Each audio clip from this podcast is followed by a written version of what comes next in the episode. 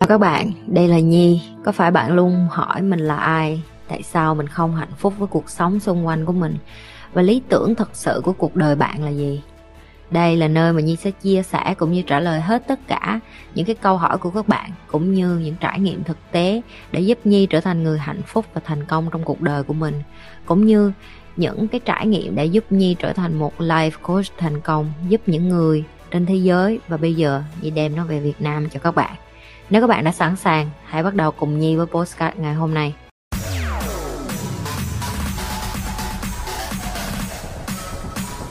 Bản thân mình thức khuya dậy sớm là vì điều gì? Giờ mày không thức khuya dậy sớm chứ mày đi ngủ thì mày ngủ luôn đi, mày đừng có dậy nữa. Ngủ luôn đi cũng được, được chưa? Không muốn ngủ luôn á thì làm cái chuyện khác, ví dụ như là đi ỉa cả ngày chẳng hạn, hay uống nước cả ngày hoặc ăn cả ngày cũng được. Vậy thôi, chứ không còn một cái gì khác. Vì chị hỏi em thức khuya dậy sớm để làm cái gì? Để đi làm kiếm tiền, để đi học, để sống trên đời.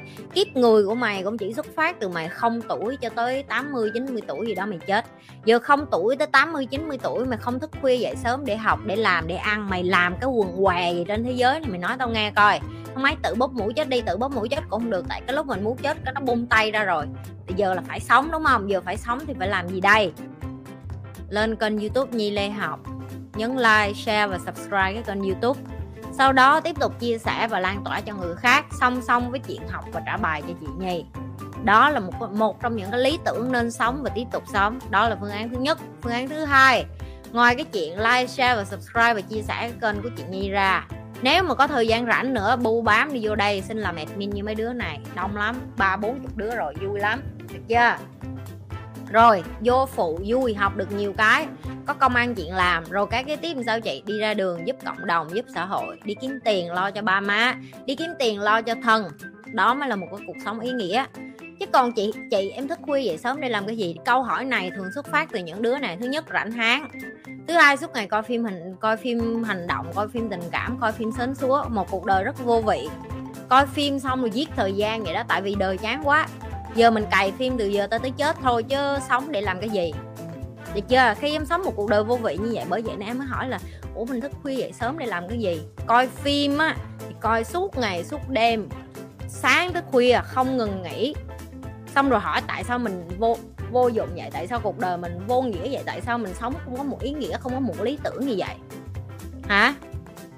Đơn giản vậy thôi đó. Hiểu chưa? Tìm cho mình cái lý do tại sao mình muốn sống mỗi ngày. Khi em biết cái lý do em muốn sống mỗi ngày, tự khắc em sẽ có một cái động lực để em biết tại sao em muốn thức khuya và tại sao em muốn dậy sớm. Chị một ngày 24 tiếng chị còn thấy không đủ. Mấy đứa trong admin của chị cũng vậy, một ngày 24 tiếng nó còn thấy không đủ. Team của chị bên Singapore đi làm cũng vậy, một ngày tụi chị không bao giờ thấy đủ. Chị mà ước là một ngày phải có 240 tiếng cho chị nói thiệt luôn á.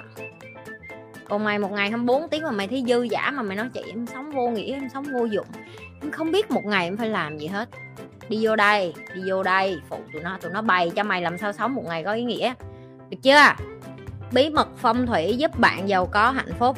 Nó hỏi là bí mật làm sao để mà làm cho phong thủy để cho mình được giàu có và hạnh phúc đó chị. Chị á, là một người không có tin vô phong thủy, chị nói thiệt. Nhưng mà team của chị bên này là 99,9% tụi nó tin vô phong thủy. Cho nên chị là cái đứa mà 0.01% còn lại là chị phải theo bài đàn. Tức là sao? Tất cả những cái căn bất động sản của trường chị đều được đi view chung với lại thầy phong thủy. Ok, tại vì bạn của chị là người sinh, nhưng mà người sinh gốc Hoa, cho nên là tụi nó rất tin vô cái này. Cho nên là chị làm ăn thì chị phải để cho người ta làm. Đôi khi là mình những cái là vì mình không quan tâm cho nên mình cũng chăm trước được. Tức là nếu như họ đi như vậy thì mình cũng ok, miễn sao có tiền là được rồi, nếu như điều đó làm cho họ hạnh phúc. Rồi em hỏi chị vậy chị không tin, vậy chị để người ta làm vậy là sao? Em ơi, 99,9% người ta làm, chị để cho tụi nó làm, tại vì nó cũng không có mất cái gì của chị hết. Nhưng mà bởi vì khi chị đi theo, chị học được một vài thứ. Thứ nhất, phong thủy nó là cái mà em sắp xếp làm sao cái nhà em đi vô đi ra em thấy thoải mái nhất. Gió đồ, không khí đồ nó trong lành, người ta đi vô người ta không cảm thấy tù, cảm thấy bí, là người ta sẽ muốn ở, người ta sẽ muốn mua vậy thôi. Công thức thì nó rất đơn giản. Giờ chị hỏi nè, ngay cả cái cửa chính em đi vô nhà em mở ra cái, nó có phải nó có cái cầu tiêu liền không? Nó câu trả lời là không, đơn giản nó là vậy đó. Phong thủy không có ai mở cửa chính ra mà để ngay cái bồn toilet đó xong ngồi ị hết, đúng không? Rồi cũng tương tự như vậy, không có ai để cái ông táo của Việt Nam mình kế bên cái bồn cầu tiêu hết á, đúng không? Ông táo không có, làm sao mình vừa ăn vừa ỉa cùng một chỗ được, được chưa? Công thức của phong thủy nó rất là đơn giản đó em, chỉ học sơ sơ là em cũng hiểu là phong thủy nó như vậy. Chị nói ở đây nhiều người làm phong thủy sẽ buồn, nhưng mà thật ra là nếu như em có phong thủy mà em ngồi không trong nhà, em không có làm lụng gì hết thì em cũng nghèo như thường. Nhà em có xếp phong thủy đẹp cỡ mấy mà hai vợ chồng của em không có chịu ngồi xuống nói chuyện về chuyện tình cảm, hai vợ chồng em không có nói chuyện về cái chuyện là tình dục, tình yêu, tình đồng chí, không có nói về chuyện kiếm tiền với nhau, hai tụi mày sống như là bạn chung phòng thì cái hôn nhân nó cũng không giữ được. Ok, trong nhà của mày có con có cái, mày không nói chuyện với con, mày không có dạy con, xong rồi mày mong là con mình sắp phong thủy vậy rồi thế nào nó thi nó cũng đậu đại học, không có. Con mày nó dốt như bò, nó không có chịu đi học thì đường nào nó cũng rớt đại học thôi, được chưa? Phong thủy nó chỉ giúp em một phần nào đó, tức là tâm em bình yên, tâm em tin tưởng, có nghĩa là em đặt niềm tin vô cái đó thì khi em làm việc em có động lực hơn, vậy thôi. Chứ cái yếu tố con người nó vẫn là cái yếu tố cao nhất, cái yếu tố con người vẫn là cái yếu tố quyết định cuối cùng, là em có làm việc không, em có dựa trên cái đó để em làm việc chăm chỉ hơn, rồi em siêng năng hơn, em cần cù hơn hay không. Chị không có nói là có thể nó đúng, có thể nó đúng, có thể nó không, nhưng quan trọng nhất là đợi cho đến khi nó đúng thì mình vẫn phải công đích lên đi làm, vẫn phải công đích lên đi học, và vẫn phải công đích lên mà đối diện với nhau và giải quyết vấn đề với nhau. Chứ không có phải là bởi vì là chị em ngồi không, em sắp phong thủy xong rồi thôi em không có làm gì nữa hết. Ok, tại sao con người luôn thích sở hữu càng nhiều thứ vậy chị? Thứ nhất là bởi vì xung quanh của em á, ba má bạn bè của em, người ta, em thường hay thấy người ta có cái gì đeo tùm lum tà la lên tay người ta, rồi người ta đi ra người ta khoe, nhà chú mới mua cái nhà này bự lắm nè con, xong cô hàng xóm con của cô chú mới học đại học nè, rồi bây giờ cô mới mua cho nó cái xe. Rồi nó trở thành một cái mình gọi là cái gì ta, là gọi là cái trào lưu văn hóa. Chị còn nhớ hồi xưa ở quê chị á, từ cấp 2 lên cấp 3 mà đậu vô được cái trường gọi là cái trường điểm, cái trường chọn là được mua xe đạp. Rồi hồi đó chị cũng sơn chị cũng được mua xe đạp chứ không phải không đâu. Có nghĩa là mình luôn đặt ra những cái thứ gọi là phần thưởng hay là quà để cho con cái, hay là cho những cái người mà người ta, những đứa con nít nó đi lên để nó cái để mà nó phấn đấu vậy đó, hiểu không? Thì đó là cái mà chị thấy là không phải chỉ riêng gì Việt Nam mà tất cả mọi nơi trên thế giới, em luôn lấy vật chất ra để cho con nít nó thấy đó là cái motivation, đó là cái mục tiêu nó thúc đẩy. Rồi tại sao nó như vậy? Dần dần nó xây dựng cái tính cách của em. Sao em lớn lên giờ chị em đi em tin em ra em hỏi 10 người, người ta sẽ nói với em 10 câu. Tại sao bạn muốn giàu vậy? Tại anh muốn mua cái xe hơi này, anh muốn mua cái xe ô tô này, anh muốn mua cái xe máy này, anh muốn mua cái nhà này, anh muốn mua cái này, anh muốn mua cái kia, anh muốn mua cái nọ. Nhưng mà thật ra người ta không thực sự cần những cái thứ đó, người ta chỉ muốn mua những cái thứ đó bởi vì xung quanh người ta ai thành công cũng phải mua những cái đó, và đối với họ như vậy gọi là thành công. Đó là lý do tại sao họ mua rất nhiều thứ, họ chứa rất nhiều thứ ở nhà, xong cuối cùng họ không xài gì hết. Chị nói thiệt với em là chị tống khứ đi rất nhiều thứ đồ của chị. Cái lúc mà mình mới có tiền thì mình cũng xài hoang một xíu, hiểu không, mua sắm tùm lum tà la hết. Giờ chị mới nhận ra cái lúc đó nó chỉ là hào nhoáng phút chốc thôi, tại vì thật ra em không có đeo vàng bạc đá quý cả ngày, không đeo kim cương cả ngày. Mày đem kim cương nó mà đi mày chà toilet má nó rớt xuống cái mày khóc muốn chết luôn à, chi vậy, hiểu chưa? Dần dần em sẽ tháo bỏ những cái thứ đó đi. Và nói thiệt, em càng đeo nhiều thứ, em càng có nhiều thứ, em càng phải mất thời gian bảo vệ, chị nói đúng không? Giờ mày ở một cái nhà đơn giản, mày có cần phải có thuê bảo vệ, thuê vệ sĩ? Mày thấy toàn bộ mấy cái người mà phải có vệ sĩ, phải có bảo vệ, phải có giúp việc, phải có những cái người mà chăm lo này nọ, người ta phải làm sao em? Người ta phải thuê giúp việc, người ta phải thuê vệ sĩ, đúng không?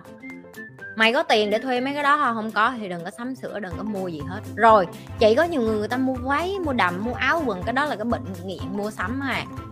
Có nhiều người ta bị nghiện, người ta không mua, người ta không cảm thấy sướng trong người.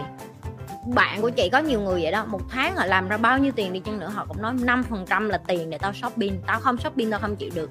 Chị là một trong những đứa con gái dị hợm nhất, tại vì chị rất ghét shopping, chị ghét shopping lắm. Chị thích mua đồ online, tại vì chị không có thích đi bộ đi ra vòng vòng ở trong shopping mall rồi lựa bộ đồ mặc ra mặc vô. Đối với chị nó rất vô bổ, nhưng chị biết có nhiều người phụ nữ đối với họ như vậy là xả stress. Họ thích cái cảm giác được ướm đồ mới, họ thích cái cảm giác được chụp hình mặc đồ mới.